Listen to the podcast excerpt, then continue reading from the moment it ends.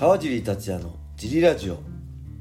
はい皆さんどうもです、えー今日もレターの返事をしたいと思います、はい、い、つもレターありがとうございます。ありがとうございます。えーそして今日も小林さんよろしくお願いしまよす。ろしくお願いします。えー今日のレターは、はい、川尻さんぜひレター読んでください。よろしくお願いいたします。はい、42歳の男です。はい、メタボでダイエットに励んでいるのですがはい、えー摂取カロリーより消費カロリーが多ければ痩せるという単純な考えなんですが、はい。川尻さん的に何か良いダイエット方法を教えていただけないでしょうか、はい、えーちなみに身長170で76キロです。よろしくお願いします。はい、はいありがとうございます。身長170僕と同じですね。76キロ。はい、あまあ普通だったら重いのか。身長170だったらどのぐらいがいいんだろう？70とか73ぐらいがいいんですかね。僕の場合筋肉もあるから170で、まあ、78から80ぐらいあるけどはい、42歳。同い年ですね。はい、そう。単純に言えばダイエットって痩せるにははい。摂取カロリーより消費カロリーが多ければ痩せるんですよ。これその通りなんですけどはい。ただ消摂取カロリーをはい。低くするとはい、これ決まってはい、あの代謝が落ちてはい。消費絞りすぎると摂取カロリーを絞りすぎると消費カロリーが落ちてしまったりするんですよ。はい、で他にも、はい。えっ、となんだろうえー要は例えばランニングだけよくジョギングして毎日走ってます走って痩せますっていう人いるじゃないですか。はい、走ると確かに痩せるんですよ。はい、けど走るとあの脂肪も減るんですけどはい、確実に筋肉も減っちゃうんです。脂肪だけ減るってことはないんです。もちろん脂肪がもう減るんですけど同じように同じ量とは言えないですけど筋肉も確実に減っちゃうんです。はい、なんでそうするとどうなるかっていうと、はい。まあ、筋肉はすごい燃費が悪いんで筋肉があると代謝が上がるんです。消費カロリーが多いんです筋肉っていうのは。はい、同じ運動をしてても筋肉量が多い人と筋肉量が少ない人では、はい。とても同じ、えー普通の生活日常生活してても消費カロリーが変わってくるんです。はい、なんで筋肉の有酸素運動ジョギングとかの有酸素運動だけをはい、やりすぎて、はい、えー筋肉が減っちゃうと、はい、えー代謝が消費カロリーが下がってはい、代謝自体が落ちちゃうんです。はい、なんで、えーランニングをずっと続けてる人は最初のうちはすごい落ちると思うんです順調に。けどある時期から同じ距離走っててもはい、落ちない。じゃあどうしようちょっとペース上げてみようかとか距離時間を増やしてみようかとかでそうするともあのだんだん今度は疲労が溜まってはい、もう一つ代謝が落ちる理由疲労です。はい、これは例えばたくさん動けば動いただけ痩せるかって言ったら、い。そうじゃないです。たくさん動いて疲労がたまると、はい。体っていうのはあのやばいっていう拒否反応が起こって代謝を下げたりはい、そもそもあの元気な時にうう動く動きとカロリー消費カロリーと体が疲れてて思うように体が動き動けない時に動く消費カロリーって同じような例えば走っててもはい、運動しててもう体は動けてないんで消費カロリーも低いんですよ。はい、なんで一番消費カロリー消カロリーの消費されるのは一番健康な状態。はい。疲れもなく体調もいい状態ではい、全力で全力でってしっかり体を動かせる。コンディションよく動かせる時がが一番消費カロリー多いんです。はい、だからよく昔の昭和のボクサーとかが、はい、えー着込んではい。例えば何雨がっぱとか サウナスーツを着込んで、はい。っぱい汗かいて動くってすごい水分が減って痩せた感じになるんですけど、別に汗かからかこうがかかかな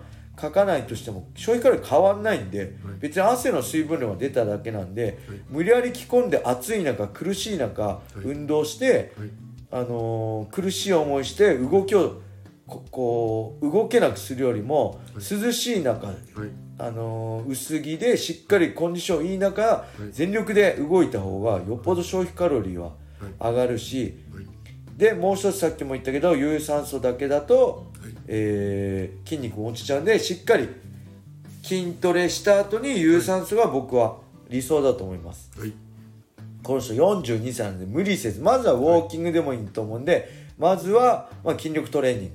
まあ、はい。ジムとか行く必要もないんで、まあ、YouTube に僕のサーキットトレーニングとかもあるんですけど普通に腕立て腕立て伏せ、はい。えーまあ、スクワットはいまああと腹筋ですかね。大きい筋肉はいいと思うんでできれば胸背中お尻はい。っていう大きい筋肉を鍛えると効率がいいと思う。腕とか例えば肩とか、はい。まあ、ふくらはぎとか小さい筋肉を鍛えても効率が悪いんで、はい。体の中心体幹で一番た大切な、い。まあ、胸背中お尻。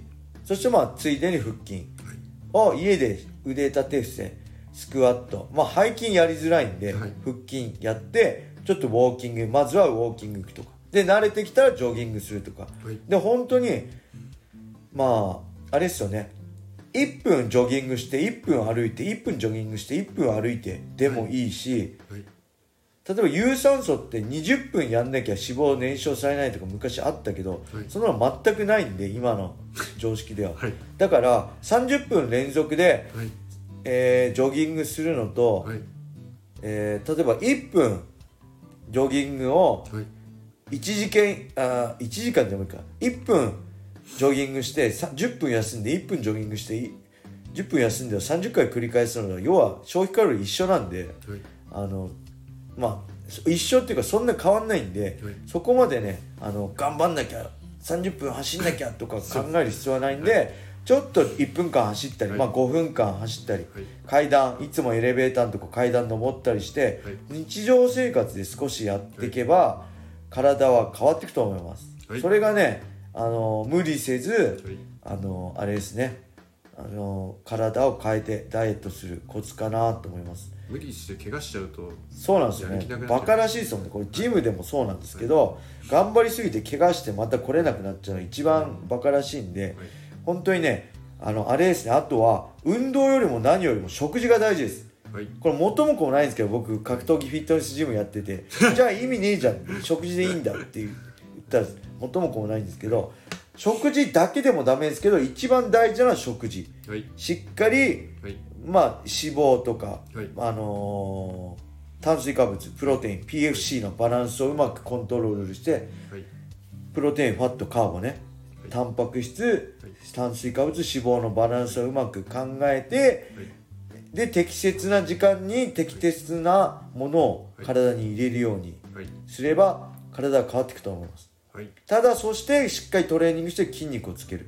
はい。で意外とおろそかにしがちなのが、はい。まあ、睡眠だったり疲労回復ですね。はい。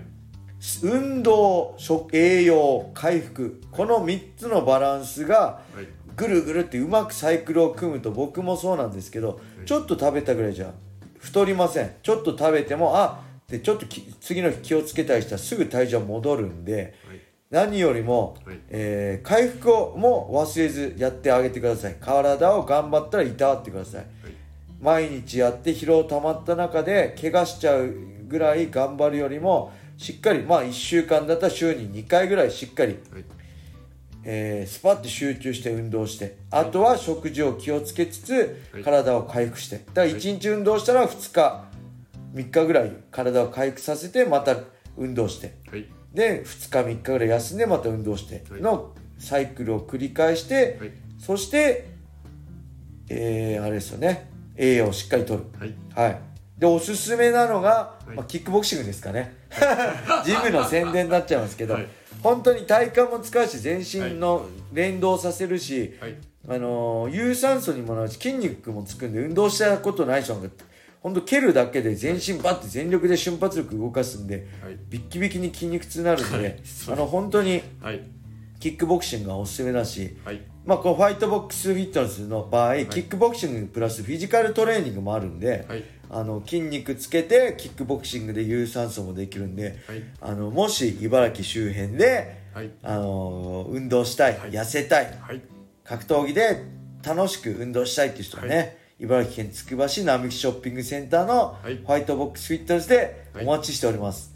はい、ジムの宣伝になりました。ありがとうございます。素晴らしいレターをはい。42歳の同級生を送っていただいて、はい。はい、そんな感じで、えーこれね、ぜひね、スタンド FM をダウンロードしていただけることもよろしくお願いします。はいはい、それでは今日はこんな感じで終わりにしたいと思います。皆様良い一日をまったねー